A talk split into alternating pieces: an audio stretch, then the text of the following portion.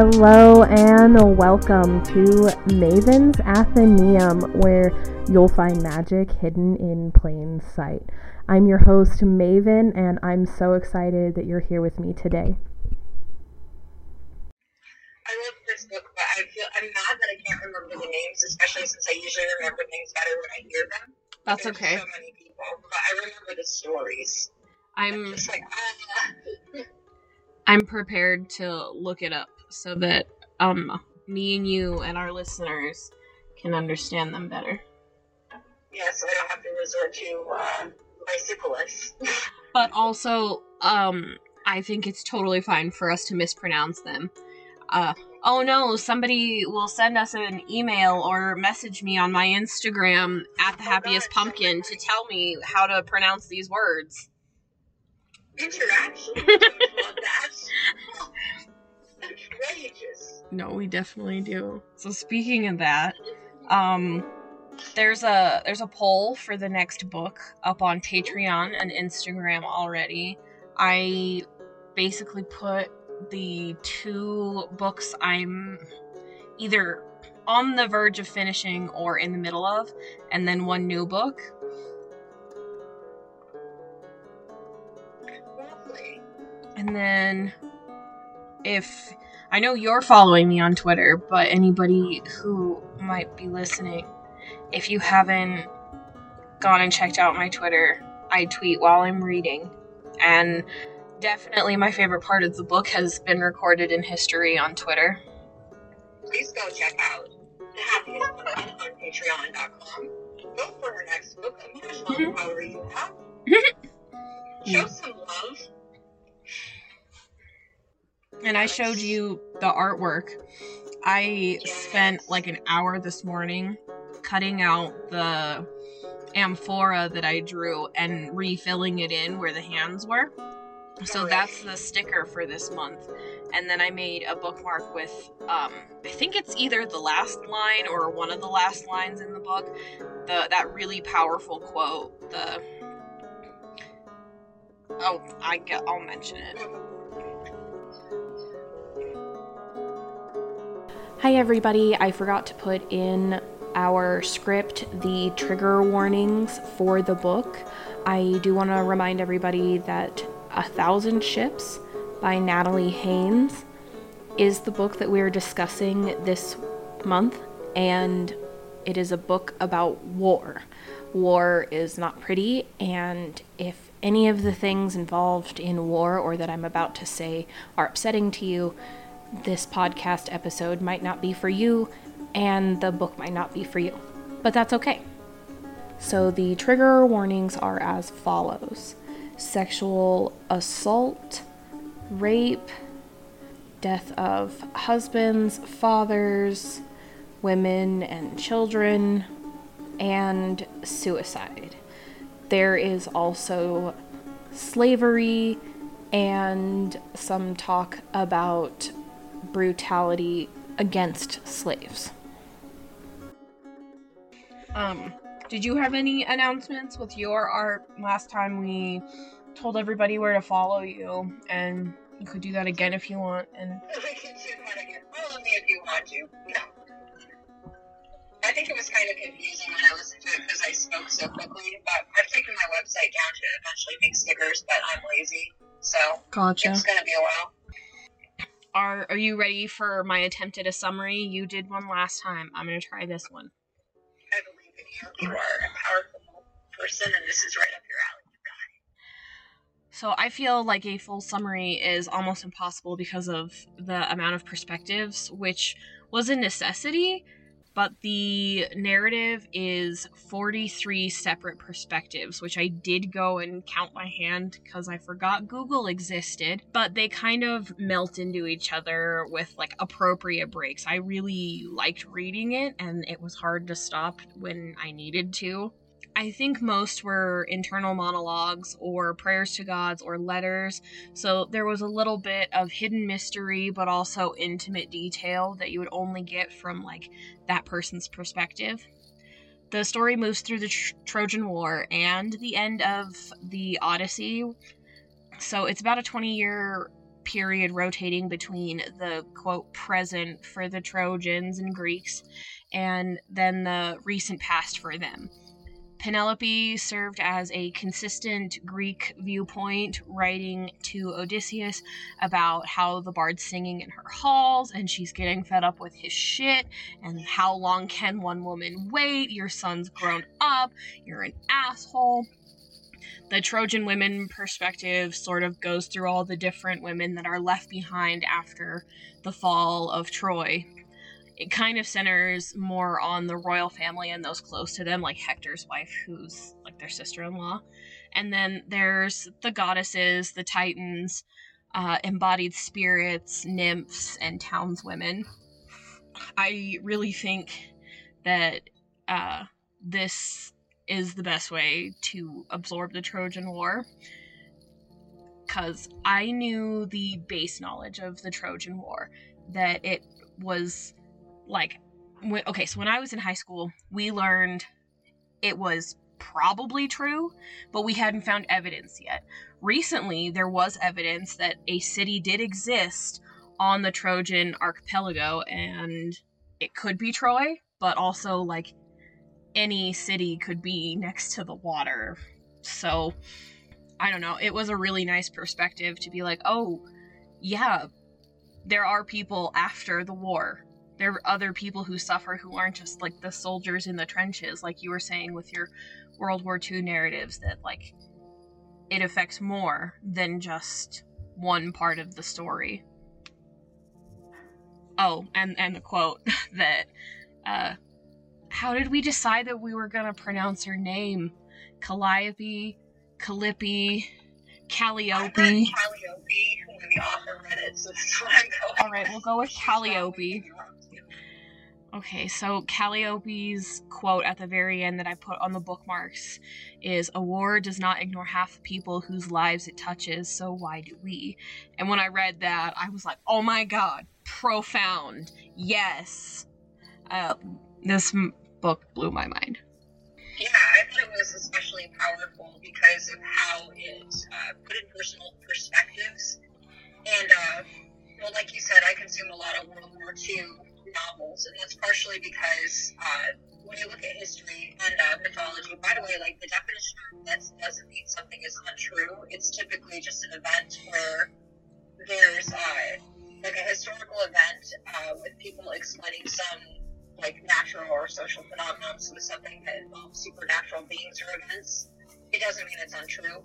Um, and I suspect there probably was a real city of Troy, and there definitely was some sort of event it's like explaining the unexplainable. Like before we could grasp science, like you know, birds flying. Oh, well. The wind god's carrying them. It's just one of those things where uh, typically we hear the word myth and we say, oh, that's just myth. But the technical definition of myth typically means it's just an event that has some fantastic belief behind it, whether it's true or not. But I like to own the realism that uh, putting in the perspective of not the soldiers, but the other people affected into it. Like, it made it very relatable to other war narratives that I've read. And I thought that was a very powerful thing to do.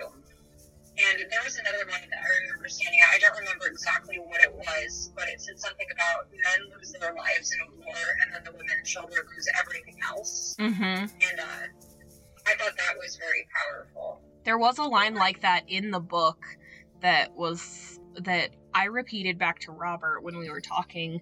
Um, that you know, mm, it was something along the lines of yes, men defend the city and they're doing their duty that way.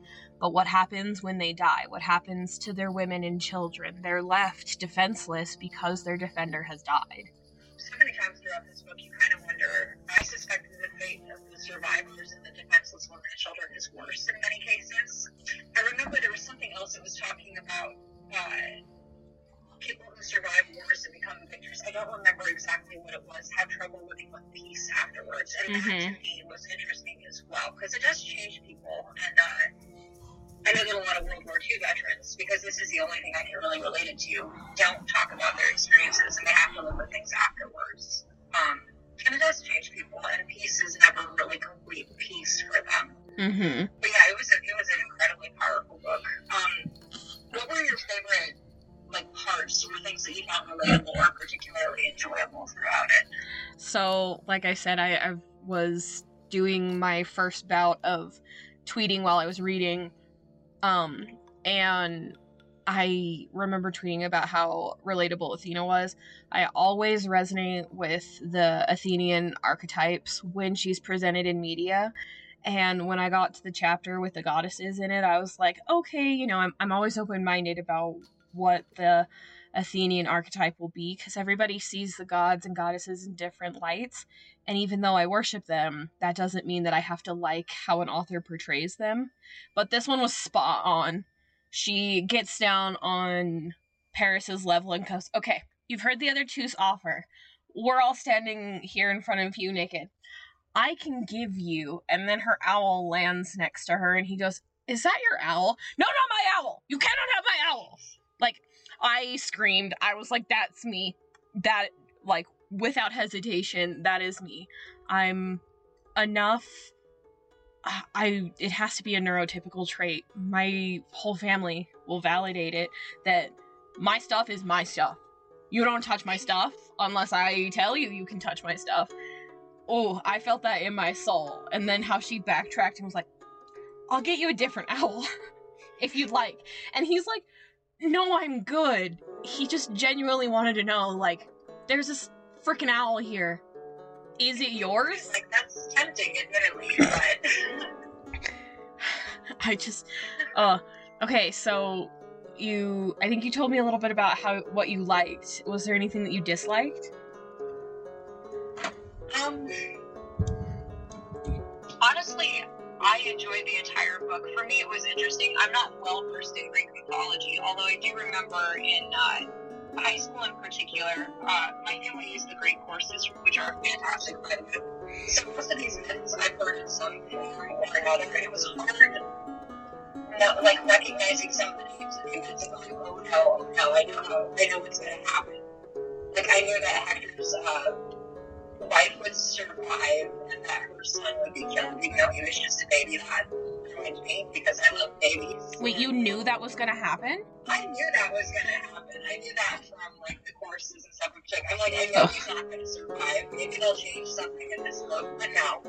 No, I seriously had hope. I was like, she's making a good case. Like, she really could go raise him up in the mountains to be a sheep herder and, you know, like just never speak a word of it. And like the the Greek being like, no, he'll put two and two together. Have you met men? It's it's um, but it's like with all of it, it's like it was just enough to remember to like, oh no, I know that people are gonna die, and I think it was the priest love moment because I I don't know if I'm saying his name right, where he's the one who's like, no, you gotta you gotta burn that horse, we're not bringing it into the city, Mhm. you have to charge the horse outside. I remember from my Latin class, we had to like read a passage where he was killed by snakes. Was just like, know what's gonna happen here too. So I think the worst part about the book was that there were going to be so many unhappy elements in it, but that didn't necessarily mean it was unenjoyable. Um, I enjoyed that all of the characters from like uh, typical myths were very human. And I think that's something with like the Greek deities that is kind of real, like uh, I don't know if I should say realistic, but relatable anyway, because men. Uh, they have all the pettiness and probably a little bit more because they're all powerful beings and can actually make things happen. Right. It follows kind of the um, evangelical ideal of like made in their image. That if if we are fallible, so are they. Exactly. And uh, I, I thoroughly enjoy it. I especially enjoy all those spats between like all of the Greek if you don't read more of this on you really should. I think you would enjoy it. I don't think you would like how it was portrayed, but Um, was there anything else that you loved about the book where you were like, okay, this might have been, you know, I don't know, a three, but this these made it made it worth it. in my opinion, the book was definitely harder than a three, but I especially enjoyed Penelope's letters to her husband Odysseus, just because they were so cleverly written and uh, they, they were humorous to me. Um, I, I enjoyed how the book was written. So there's the muse will sometimes interject and have her own chapters where she's communicating with the poet who is supposedly writing this down. But I, I really loved that it was told from so many different perspectives and in such a clever way. But the best part was, in my opinion, just when Penelope was yelling at Odysseus for not coming home and for going on all these adventures and putting himself in danger and not just coming straight home like he ought to. I mean, I agree. I don't know if those were the chapters I was recommending to you, but I know when I was reading the Penelope's chapters, I was like, yeah, you're right. Right? It was funny and ironic too. She's very, very. And the voice that the author chose, chose to write this was uh, very funny.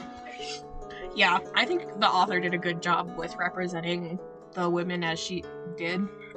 Oh, absolutely. And well, also on that note, um, as you guys know, if you listened to the last episode, I typically will default to Audible because I'm busy and I don't actually read. But the Audible version of this book is actually read by the author herself. I think it's a real treasure. So, And I appreciate you letting me borrow your audio audible so that I could hear how she read my favorite scene. That's truly all I wanted to hear. It was perfect too, like it was exactly how it went in my head. My my life is complete. She read it the way I would have, which was what happened. Like it's all canon. I everything's right with the world. yes.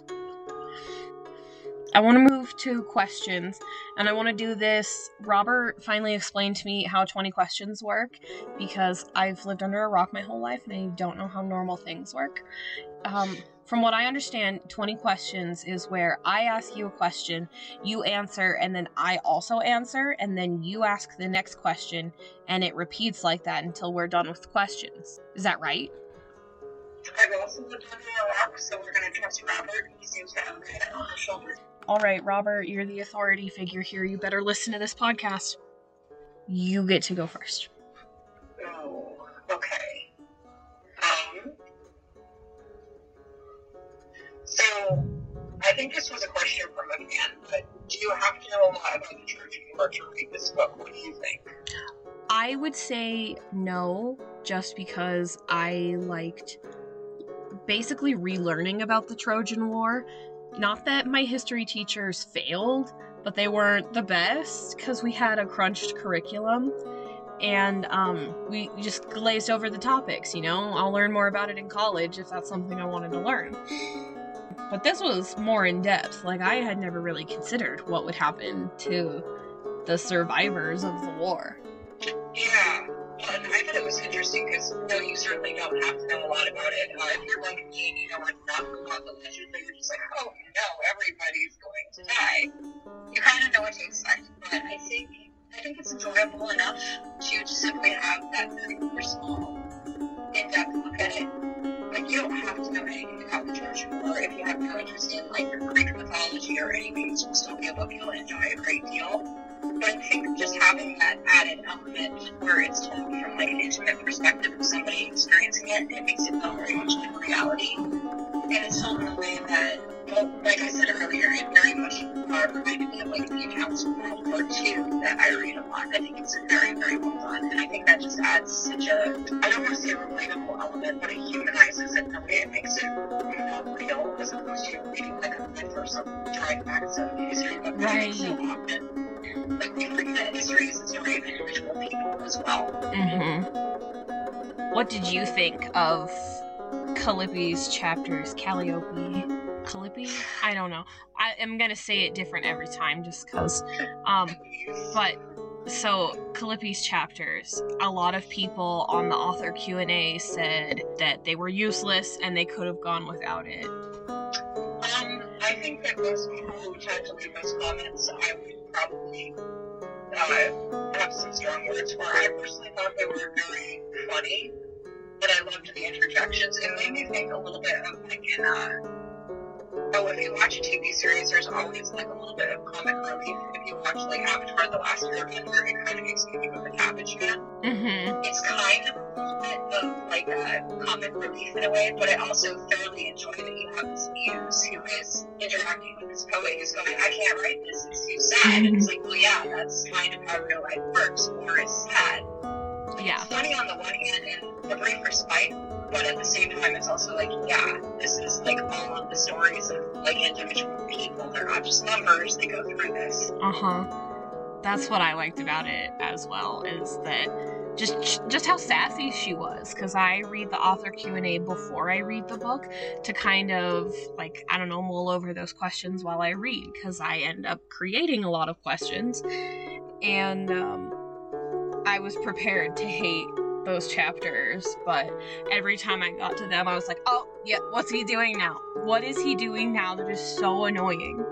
And it, I mean, it was something. So, like, you know, but like you said, he was like, oh, it's too sad, tragedy, boo hoo. And she was like, I am the muse of epic poems. That is combined tragedy.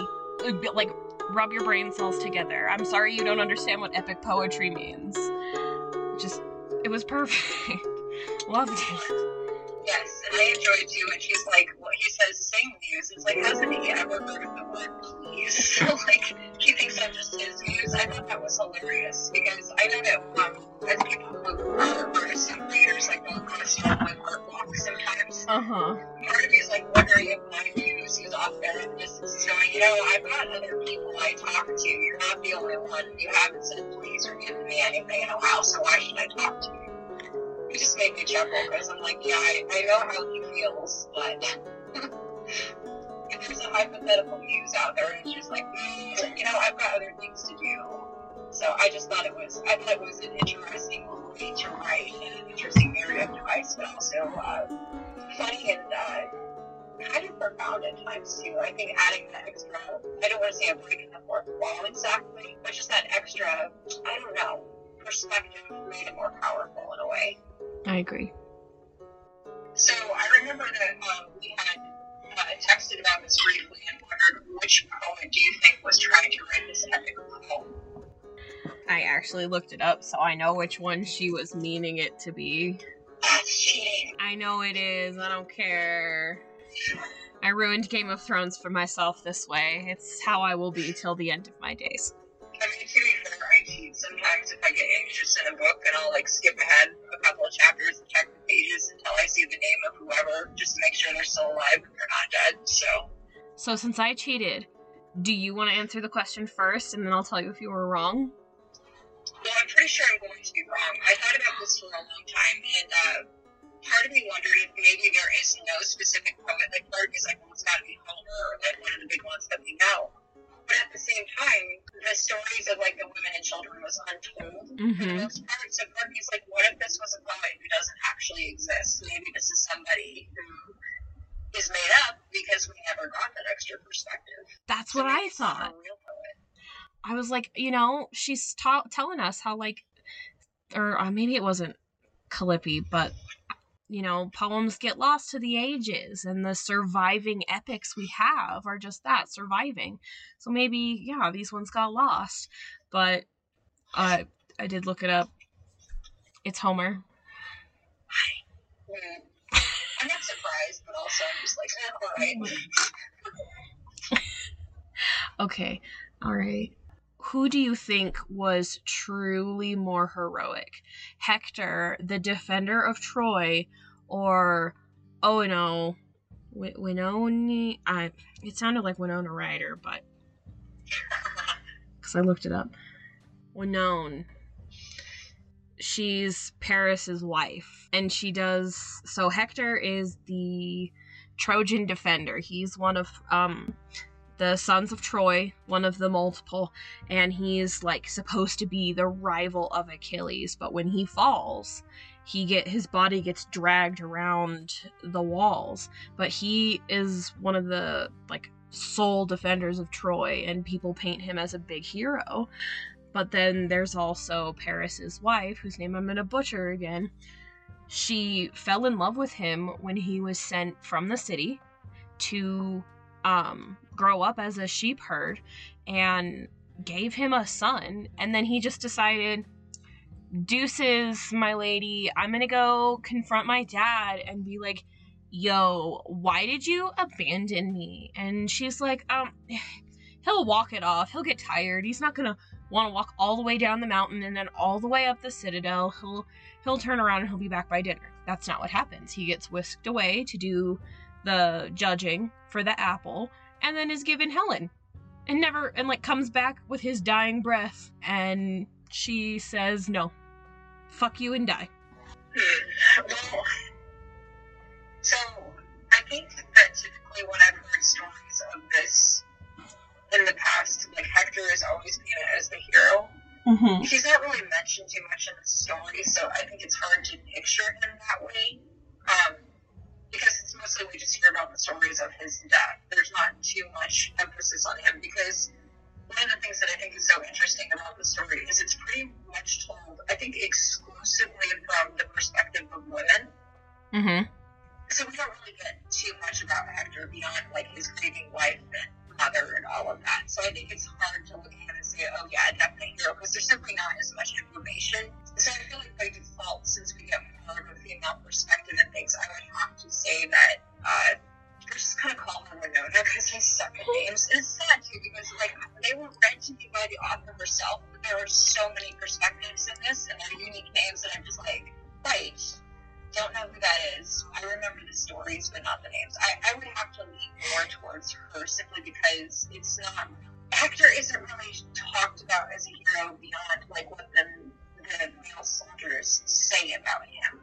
Yeah. Like he just isn't depicted that way. I don't know.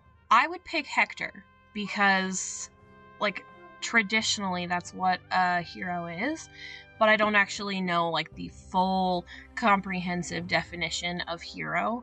I don't think what uh, Winona did was wrong. I just think it wouldn't be classified as heroic. Um, this was a question that was posed in the book, actually, not something that, like, I mean, I guess I pulled it out of thin air, but in the book, it kind of presents this question like, people say that Hector is a hero, but what about me? I think was in her chapter. And, like, I don't know if I see that as heroic, just m- more of like, I'm setting a boundary, and, like, I don't care that my dad let you in. You suck. You abandoned me oh, you, you want to come back for literally everything I gave you? Well, it sucks to suck. The only reason that you're able to come here is because I didn't want to move. That's valid. I kind of wonder if maybe the definition of a hero is somebody who sacrifices themselves to hopefully save others, in which case I would agree that Hector is definitely heroic. I think it's gutsy and admirable that uh, Paris's wife would say, mm, nah. I, would call her brave or uh, admirable rather Mhm. heroic, if that makes sense. Hector didn't necessarily succeed, but he was brave and he tried. So I think in that sense, yes, it's just there's so little about him in the story, really. But it's like in this particular narrative, it's kind of like, eh, I don't know. That's a fair point. I know that in the last book that we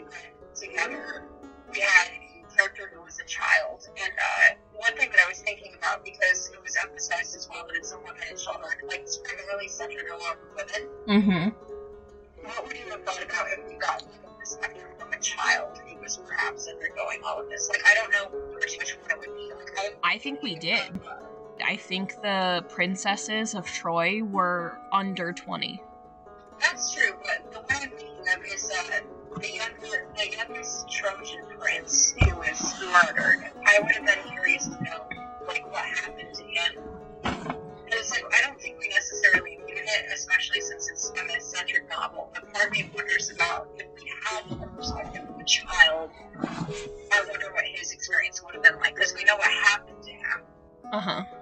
You want to know like more of the intimate details of like the perspective of what happened to him. I think it's so much of his entire family, and mm-hmm. it's like he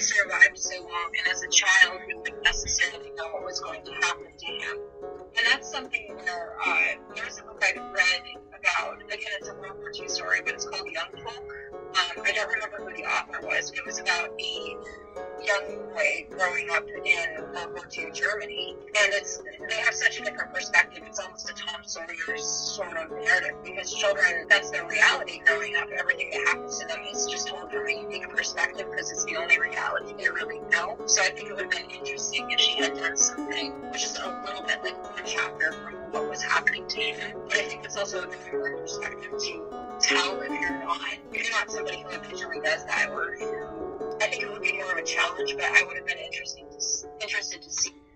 I don't know. I feel like the Trojan princesses kind of showed enough of that. Like Polyxena and Cassandra watched their father die. Cassandra was raped. I mean, Cassandra has to deal with a bunch her whole life after the whole Apollo thing. But like the daughters, they suffer. I mean, she's sacrificed. Iphigenia, the princess from the Greek island, whose dad was like, "Yeah, come, come marry Achilles. We'll set you up, right?" And she was only fourteen. Wow. Yeah, I wasn't even thinking about the She age. I wonder was- was. Like- I vaguely remember hearing part of the myth where like she was demanded as a sacrifice. Uh-huh. On, is? It's like, yep, yep, that's what it is. Okay, I knew this was coming too. It's such a good book, but there is so much of it where it's like I almost feel like it's better if you don't know what's going to happen. But I don't know. I don't know if it's it's better knowing that everyone is going to probably meet some terrible end. Oh, speaking of that, what did you think of uh, Hector's widow's fate? Um, Hecabe's. He- He- yeah. Um. uh, Hecabe's daughter. Oh, uh, Hector's can't think of her wife, name. Starts. Yeah, the yeah, I know who you're talking about. I don't know. Part of me, I caught myself saying, "Oh, well, like at least she had a happy ending," but it really wasn't. Like she was happy with Hector. She felt safe and like lost her family and and found a new one, and then it got taken away from her. And even though like she had a son and was treated better, that's I she still went through a shitty traumatic experience. So like I don't know, on one hand I was like, oh, like you didn't die, but also you're a slave. Right. I had trouble with that as well because I was trying to decide, it's like on the one hand she does have a form of happiness, but it's Mhm. not really complete. But at the same time, I think when horrible things happen, and thank God I've never lived through a war or anything like that, it does break and change. But at the same time, she kind of gives, I don't want to say a feeling of hope exactly, but it's kind of nice that she has sort of a happy ending. It's not perfect and it's it's broken and then rebuilt, but it's like at least somebody has something in the end, but it, it, it's still not truly happy exactly. Right. It's a settled sort of acceptance. Yeah, or like healed but scarred, maybe is Mhm. another good way to put it. It's like I, I wasn't disappointed necessarily with her ending. I think it was true to reality in a way. It was kind of nice that at least one person survives. Yeah. Did this change your historical viewpoint? I would say no, because uh, part of my interest in history is just individual stories and experiences, which is part of why I enjoy World War II stuff so much, because that's so close enough to our, you know, it was like 80 years ago, but there's still people alive who remember the aftermath of that, or who are very, very old now and maybe fought in the war or lived through it, or mean, there are people who had relatives who survived it. Right. My great grandpa died just a couple years ago and he was a World War II flying ace. there are enough people that you can still talk about that it's, it's relative and like you still know people who lived through something like that. So as far as my historical viewpoint in general, broadly as facts and dates, but it is the story of individual people and there's so many stories that will never be told. But I thought it was fascinating and kind of wonderful that somebody chose to do that with a myth that is so far in the past. And I, I think it's very powerful because it does make you stop and think about how events impact individuals. And I think when we're looking at history or in the modern day, you know, we see blips of things on the news, and it's like for us, if we're far away from whatever the event is, you know, it's just something where we think, oh, that's so sad, those poor people, and then we move on with our lives. But there are Mhm. so many things that are like literally life altering and crazy. It, Right. it does make you think about the bigger picture a bit more. For me, it did change it because, like I said, my history classes didn't go in depth, and I really did just think of it as like this just this thing that happened in time that didn't really matter. And I guess it, it doesn't to me because I haven't had to experience anything from it. But after reading this, it did make me pause and remember that like like you were saying, people lived and died through if not the fall of Troy, at least an experience similar enough that enough people wrote about it and it scarred an entire population. So I, it changed my viewpoint a little bit. I used to think of it, I don't know, with sort of reverence and a gloating ego from the Greek standpoint, because I've always leaned towards Greek. And you know, part of me was like, well, I mean, like, that's what the Greeks do is they sail and pillage and they conquer things. And like Helen had her dad made a pact with all the people in Greece, all the kings of Greece, to be like, whoever marries Helen, you have to make sure that she stays with him. And she knew that. And all of these men went to go rescue her. And I used to think, you know, that's that's what the Greeks do. But now it was more like, okay, did they have to, though? Like, sure. Oathbound, great. Achilles dragging Hector's body, poor sportsmanship. The way that they treated their prisoners, tragic. And I hate it. And I would like to unassociate myself with the Greeks if I wasn't worshipping the Pantheon actively it really changed how I thought of things. Like, there's not really a good or a bad side on war. Odysseus made a really good point that they were oath bound. They were doing what was expected of them by their great king. And it's just his it's his thing in life to be ruthless and cunning. And that if they didn't want to be pillaged and sacked, that they should have handed over Helen. But then I agree with the Trojans that like they should have just left him be. Helen wasn't going anywhere. Nobody was going to make her do anything against her will. She needed to leave of her own volition. Right. And to me, again, because I'm obsessed with World War II, like, one of the biggest excuses that a lot of the Germans used, and it's like, I think that as many of the German people were trapped under a bad system, just from literature I've read, like, people growing up in it, a lot of them didn't want the war, it was just a reality, and ordinary people are capable of horrible things, or they get swept up in it, or they live under it it's complicated, and it's one of those things where people always say, "I was just doing my duty," like or following orders. And it's like that's true, but at the same time, it's like you have an individual choice. So it's it's, it's one of those things where you're like, yeah, but also, hmm, did you really have to do that though? It's like it's complicated, and I think this book illustrates that very very nicely. Right, and that's how it changed my viewpoint. I because I used to be hard and fast, like the Greeks were in the right.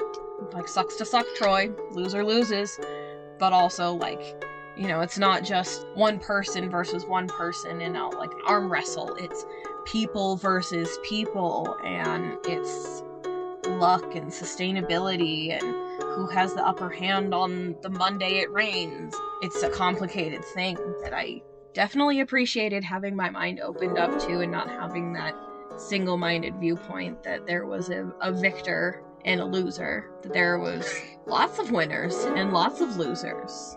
I think history and uh, myths are probably at least rooted in historical fact is nothing greater, whatever the case may be. And they're often kind of shown as black and white. We forget how many nuances and shades of gray there are in them. It's always so much more complicated. And uh, I think it's something to bear in mind just in everyday life just because it's, it's easy to look at something and say, okay, it's this or it's that. But it's like, it's more complicated than that. People are always more complicated than that. But yeah, it, it, it's uh, a, it's very, very well written and well told, and I think it was a very creative and a really brilliant thing to do with a myth historical fiction is hard to pull off, and I, I think that uh, myths, because they may or may not be true, kind of fall in a gray area because I'm convinced that there is historical basis around this. I don't know what it is, but you know, myths come from somewhere. But I think it was very, very clever to do that with a story that's so far in the past that we can't necessarily look at it and pick it apart.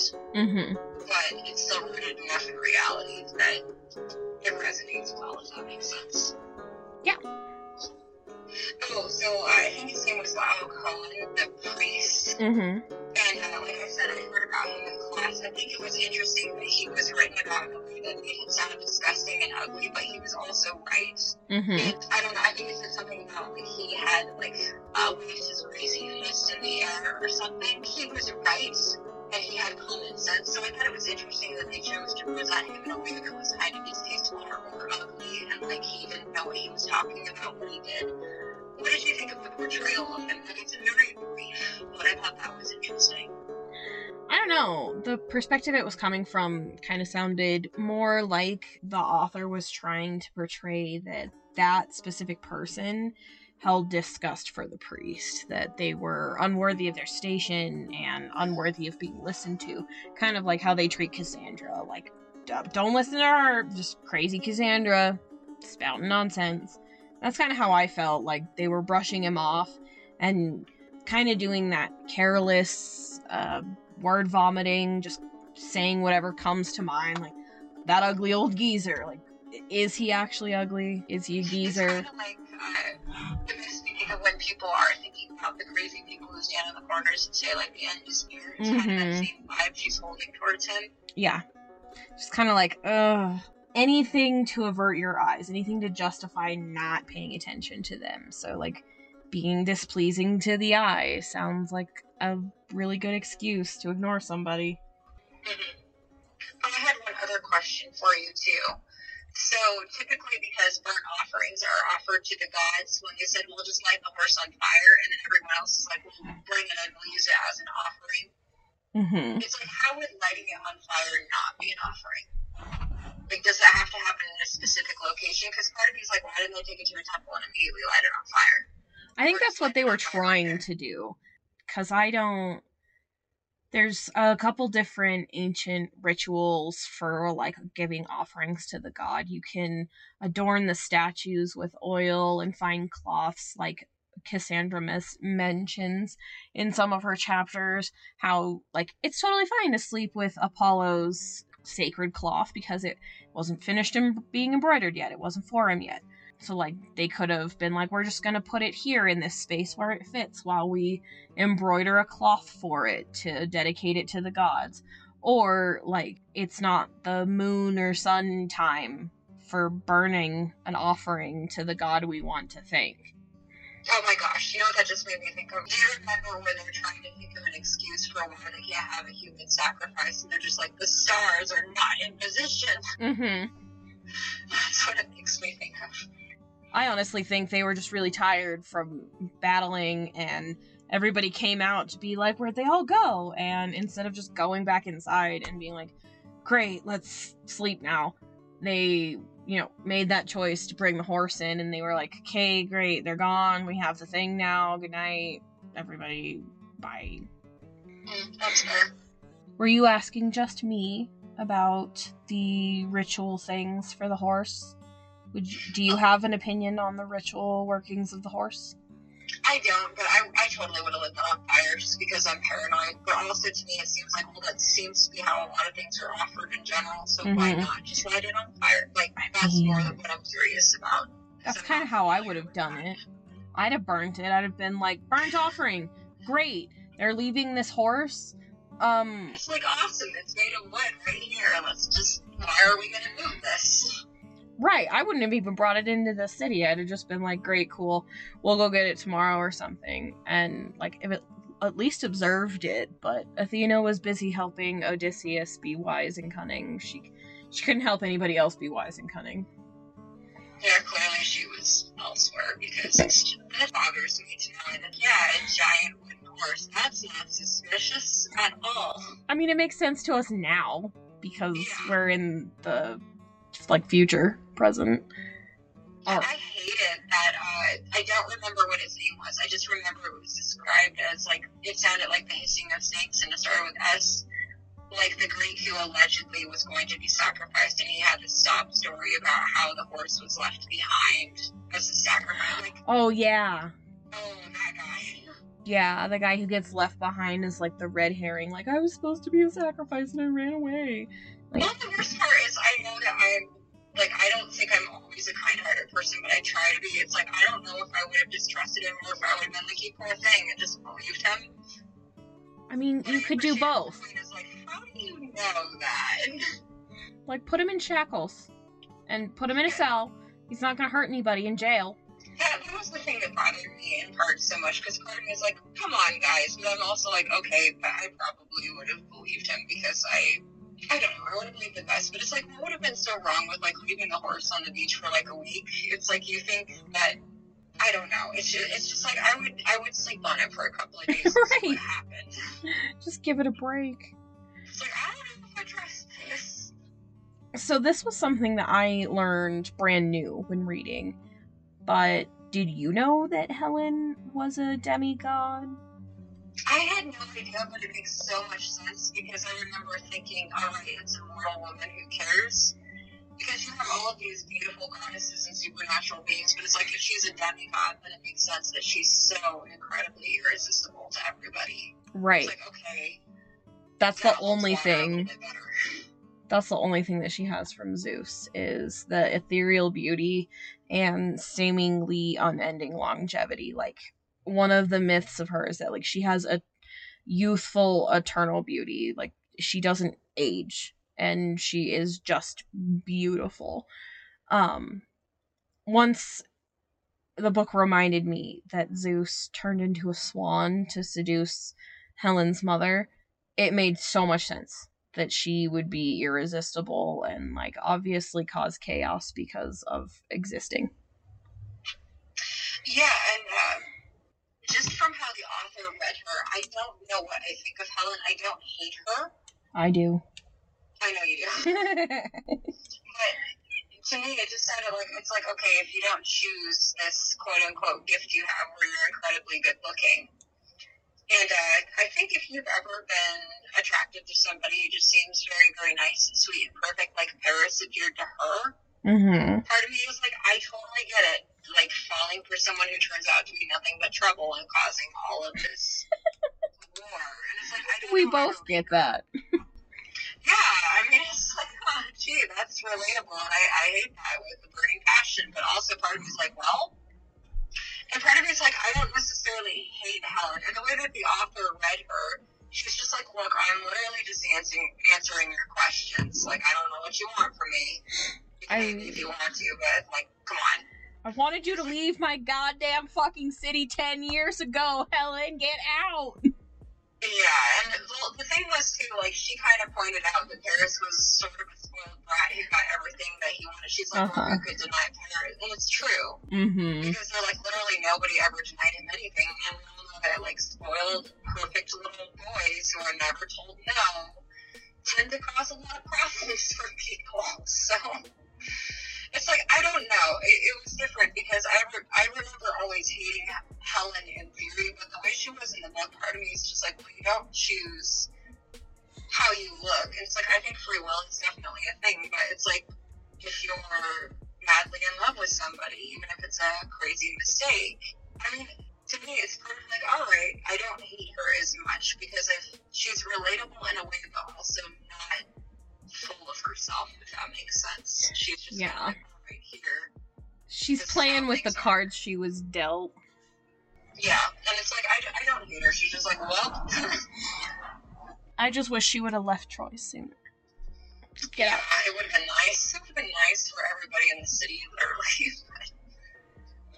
But at the same time, like part of me wonders because like uh, she was quote unquote given to Paris by Aphrodite. It's like okay, you have divine beings playing with your fate. Mm-hmm. What would happen to her if she'd been like, oh no, screw this? But it's like Aphrodite herself is so incredibly irresistible. I loved the way that they wrote about her, by the way, and how. Uh, like I think it was Athena, like when she was talking about how she despised Aphrodite, but at the same time, like she knew that she'd have to give in to her if she pouted or threw fits and stuff like that. Like she's irresistible. Helen is described as kind of having a similar effect, just because it's like you guys who don't even like her kind of crave to be around her. It's like. I know that. Let's say Helen was a real person and had a personality and preferences and stuff. She might not want that. It might just be literally exactly the way things are. And it's like if you can't do anything about it, admittedly, you can either play it up, which it doesn't sound like she did exactly, or you can just kind of exist with it and be like, yeah, this is how it is. So Mm-hmm. I don't know. I thought it was an interesting way to depict her because I thought she would be very prissy and spoiled, and more, more than anything, she's just like, yeah, well, here's how it is. You hate me, too bad. Can't do anything about that. Oh yes, were there any pirates in this book? No, there weren't any pirates. Did you want there to be pirates in the book? Oh, every book is better with pirates. I mean, you could argue that the Greeks were pirates. I mean, they sailed in ships and then they plundered and they stole gold and, you know, made everybody's life hell and then burned things down. But that sounds maybe a little closer to Vikings. I don't know. Pirates pillaged and plundered. Pirates, more. I remember.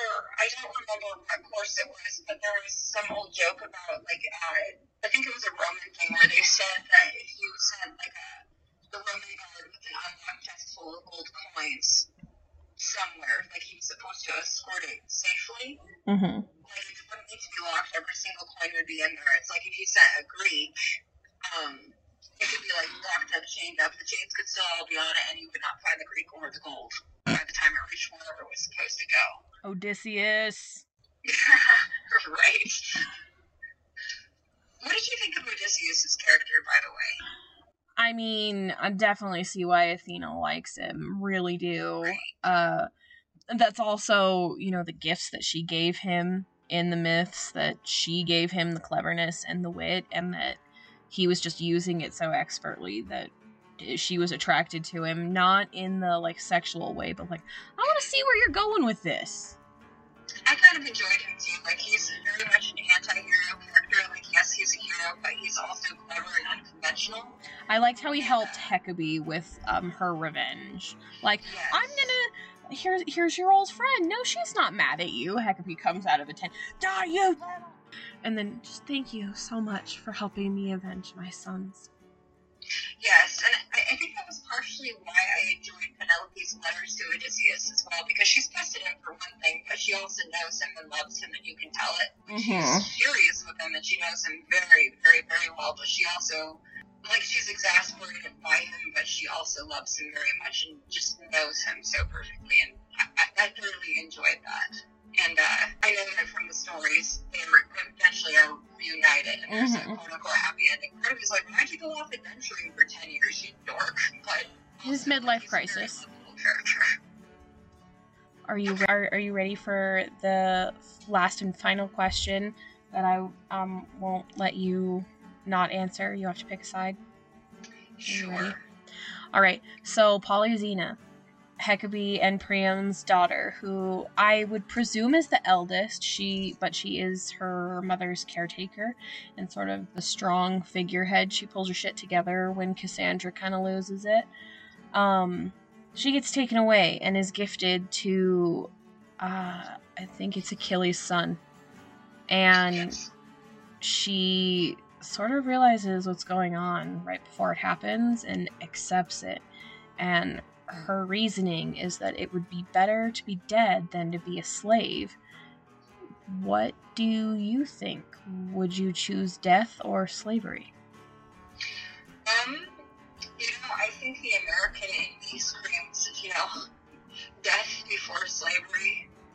And I, I think that's true, but it's like you never really know until you're in that position. But like looking at what your future would look like as a slave, um, you know, I think about uh, Hector's widow, and things ended kind of more or less happily for her in a way. And It's like I think that that broken kind of happiness, she was very, very lucky. But in general, with the fate awaiting you, if you're a slave woman, I personally would rather die than endure that. And it's like unless you got extremely lucky somehow, and somebody actually ended up quote unquote caring about you in some capacity, which I think is possible, but it's not very likely. I think you're probably better off dead than going through all of that. I don't know. It's it's always easy to look at it and say, you know, I would I would rather die than have X, Y, and Z happen to me, but you never know about it until you're in that position. And uh, I think just from surviving trauma that's different, I'm very glad to be alive and to still have. I think as long as you're alive, you can affect things in a positive way. But at the same time, most people living in our country in our era don't know what it's like to be slaves, if that makes sense. Like we don't have a full understanding. We know what it's like to be more or less helpless in a situation. So part of me says, as long as you're alive, you have a chance to change things. But our society isn't structured like that. And the other part of me says, you know, death before slavery. But it's like I don't know. It just depends. I would lean more towards death, but you never know until you're in that situation. If that makes sense. Yes. I personally uh, would not change my mind on this. I would choose death. I don't care how it would happen.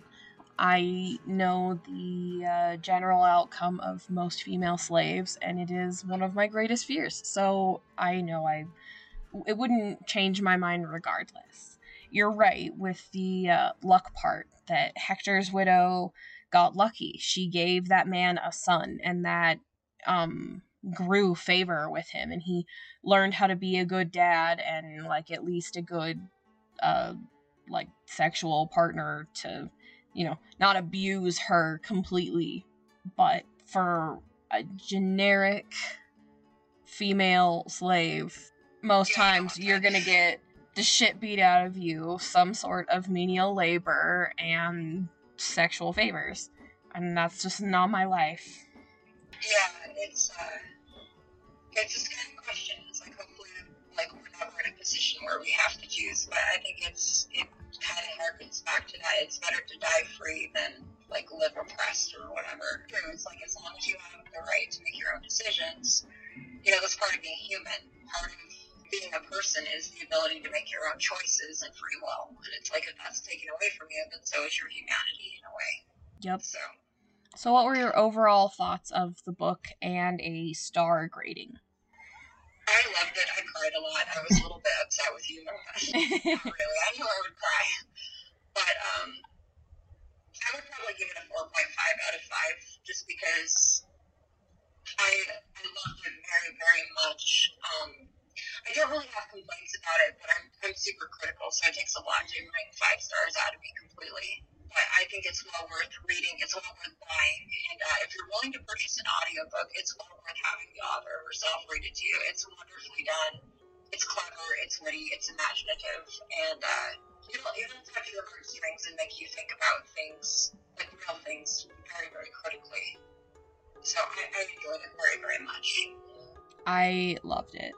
I can't believe I put off reading it for so long and then I had to wait for uh, patrons and fans to tell me to read it. But I loved it. Six out of five. Uh, you couldn't pry it from my cold dead fingers. I would read it again if I cared to read things twice. Yeah, it's definitely excellent. The way, for anybody listening, see what peer pressure can do. Be sure to vote and make us read more books, especially Sydney, because you guys know it's good. So, last time we didn't get into the art, and part of the reason I wanted to do this was to practice uh, making cover art for books. So, I want to talk about the original artwork, what Natalie Haynes has, and then what I made. So, would you like to describe it, or you want me to? Right now, but I can tell you that the two different covers I looked at, I didn't realize there were two. Um, I think they're beautiful, but it's definitely more of a graphic design perspective. And one of the things I love about your artwork is there's more personality, and things kind of seem to have a soul. I'm biased, but I'm definitely, uh, I, I prefer yours. But uh, the book covers themselves are beautiful, and the graphic designer did a good job. But I, I will always choose, I will always choose your illustrations. So, like a quick description of the exterior of Natalie Haynes' book, at least the one I have. Uh, I did, couldn't find the like credit, but it's a blue, dark blue background and a vase or an amphora with bold lettering and lots of different little animals and vegetation around the frame of the picture that correspond with like the goddesses and the lore of the story and it is the traditional red clay sgraffito color for the amphora. Yeah, and uh, that's also what it looks like on Audible. And I think the other one had some lanterns and ships, Mhm. but a similar color scheme. The one that I have also has a quote on it from the author of Circe, which is another Greek mythology redone modern telling by Madeline Miller. And I agree with you. It's a, a sim- simplistic uh, graphic design approach to a cover, which is more popular right now. I think the color scheme is really, really well thought out. It's so is just like, yes, well done. It's a pretty book. I loved It's it. pretty. That's why Hunter picked it out for me, is because he saw it and was like, that's pretty. well, I think that anybody a of seeing something with going, that's going on my shelf. I might not read that for three years, but I'm buying it. This is definitely one of those books, but it's one where don't don't leave it on your shelf for you know a couple of years. Pick it up and read it. You're going to enjoy it, and uh, hopefully you'll you'll go back and read it again if you're somebody like me who enjoys reading things multiple times. So the the cover that I made, which is just for practice, um, I really like drawing women, and I always choose a character that I really, really like. And even though I loved Athena, I really liked uh, Calliope, Calliope, the muse of epic poetry, because I don't know, I feel like we wouldn't have the story without her. And then I wanted to reuse the amphora, the vase, because that's how most Greeks solidified the basis of most stories, because it was an everyday household object. What what do you decorate your stuff with? The things that inspire you. What inspires you? Stories of heroic feats.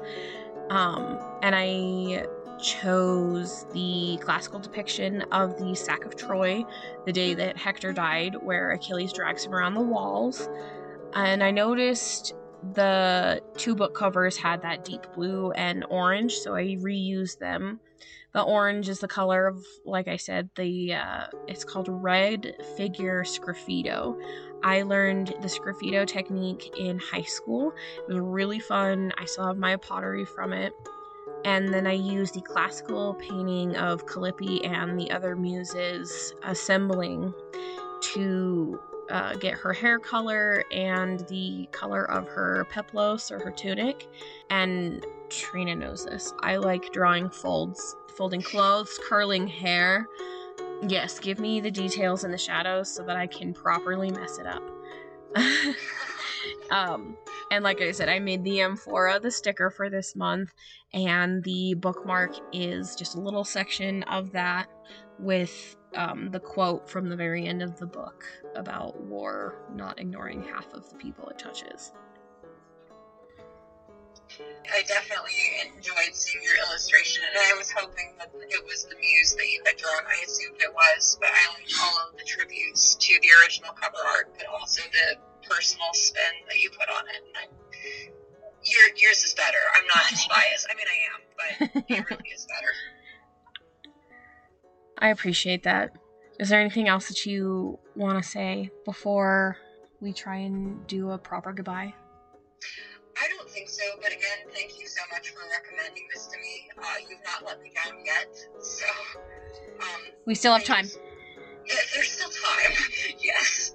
Um, but yeah, this, this was a really good read, and it just was something that I enjoyed chewing on mentally. It tugs all your heartstrings, and it, it was definitely something that I don't know that I would have found on my own. So again, thank you for having me and for bringing this book to my attention. It was well worth buying and listening to. Of course. I love reading with you. Goodbye. Not perfectly in unison, but we got it.